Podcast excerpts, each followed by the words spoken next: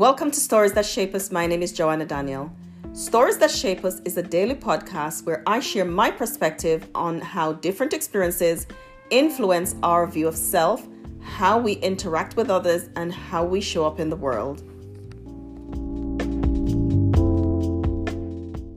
Hello, and welcome to Stories That Shape Us. I'm Joanna Daniel.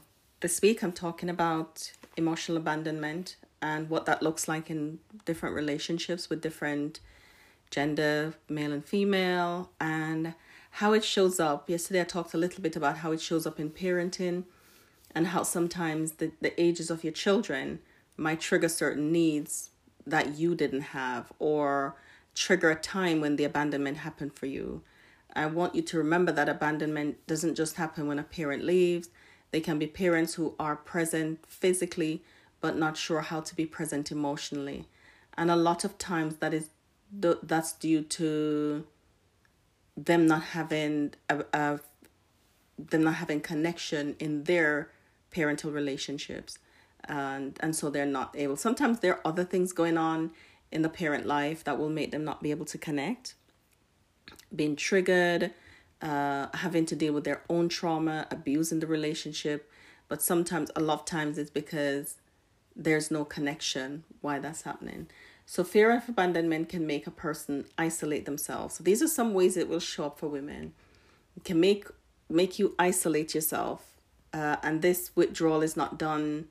Um, it's not isolated. It's not because you don't live on your own. Because we we don't live in a vacuum. Because we live with other people. We interact with people all the time. We go to work. We go to universities and college. We go to church we we have interaction with people all the time. So when you isolate when you pull yourself away when somebody who's used to emotional abandonment and so a protective strategy might be let me isolate let me pull myself away from others to prevent them hurting me. So sometimes it's a let me not let me hurt them first but let me pull away so that i'm not at, at risk of being hurt and wounded. And so sometimes the isolations around that and I, as I said, because we don't live in, an, in a vacuum, because we interact with people all the time, the isolation harms other people. And so people are unsure of how to communicate, how to interact, how to deal with with with you when you are emotionally withdrawn. So you're present physically but you're emotionally withdrawn and it's very difficult to know how to manage that. If you're somebody who withdraws and you don't understand why you do that, I would say check in with the story uh, before yours. Like, what's the relationship that you have with your father? If you're a female, that could give you a good uh, clue.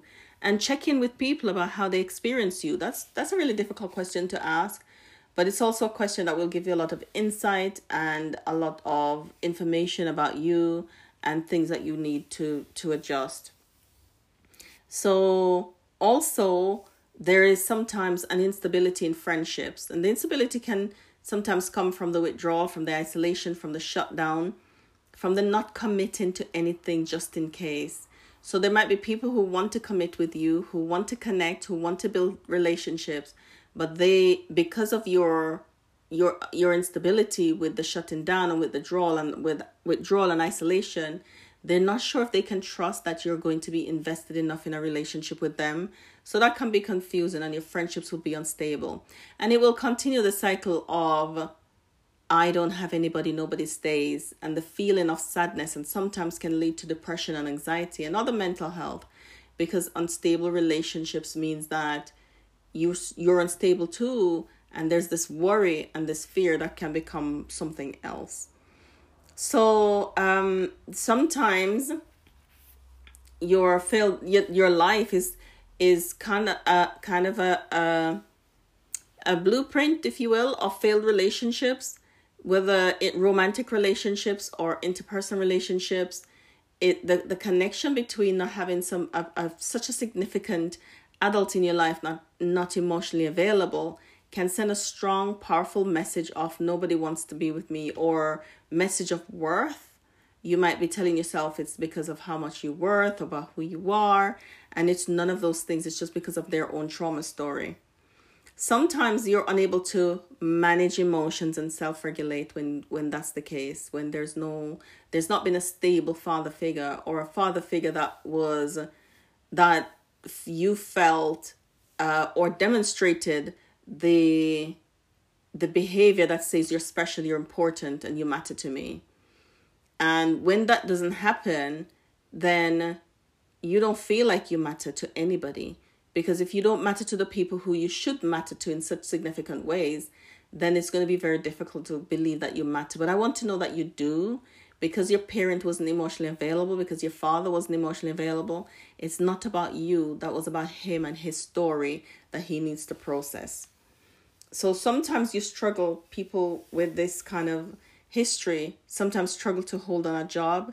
So long term employment is an issue because of the the struggle, the instability, the struggle to let down sometimes the mental health that comes on the back of that. Um, so you struggle, you might struggle to maintain ongoing work and might struggle to hold consistent employment or long term employment. There's confusion about self and what is important to you. What is important to me? How do I feel about myself? What are the things that are great about me? How can I how can I represent myself well and how do I introduce myself to other people? What are the kind of people I want to connect to and what are the kind of people I don't want to connect with? So sometimes that confusion can stems from the root of it can be that. So also one significant thing to remember is well two really and they're all significant and there's so many more that you could explore but I want you to think about how you repeat patterns of lack of connection with others because that's your pattern, it's easy for us to do things that we're familiar with. And so you might end up in relationships with people that are just completing that pattern for you. They have a role, they're playing the role of the emotionally unavailable father. And you go into relationship with them, really want them to be available, but they're not able to. And so that's something to look out for. How are these patterns repeating in my life, in my relationships at the pre- at the moment? Am I chasing after friends who aren't stopping long enough to get to know me and know who I am? And am I reinforcing that message of value and worth and making it means that I, I'm not valuable and I'm, I'm not worth it for people to develop relationships with? But it might just be that they are the wrong people and they're not the right people that should be in your life. So think about for you how am I repeating this pattern? How is it still impacting my life today? Do I still feel like they're not connecting because I am not good enough? because that good enough message runs so deep, it's so subtle that it will disrupt so many areas of your life before you know what's happening. So it's important to do that kind of inventory, emotional inventory, if you will. And finally, I want to share around how it impacts your ability to trust. I talk about trust, but trust men in particular. How it's impa- it's it's difficult to trust men to follow through with their words, to do what they said they're going to do, to pres- to be present, to show up, to be caring and kind, because you've not experienced that with a male. So that might be a challenge to believe that they will do what they say they will do. And so going into relationships requires a lot of honesty, a lot of working through, a lot of questions that are important to ask to see if this person is has the capacity to be available to me in the ways that I need it. So it means really confronting the lack of availability from your father and allow yourself to heal from that and to do the work so you can recognize when it shows up in somebody else. And so you might really like this person, but they're showing some patterns of lack of availability. And it's a struggle because if you're working to develop trust and they are hit and miss with availability, it's going to reinforce the message of, I'm not good enough. Um, once again, I want you to, if this is the message that you often struggle with, I want you to know that that's not true. And if you focus on what's true and what's right and what's good and think on those things, you will start to rewire your brain from believing I'm not worthy and good enough for connection to start to believe that you are worthy and good and valuable. Of course, it's more than that. Of course, it might require therapy and group work and uh, reading and understanding the issue.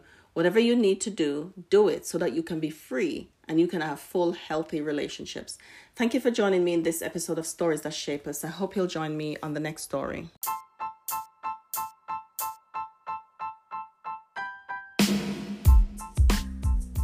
Thank you for listening to Stories That Shape Us with Joanna Daniel. To learn more about Wounds to Scars and the work that we do with adult survivors of childhood trauma and women who experience abuse, you can visit our website at woundstoscars.com.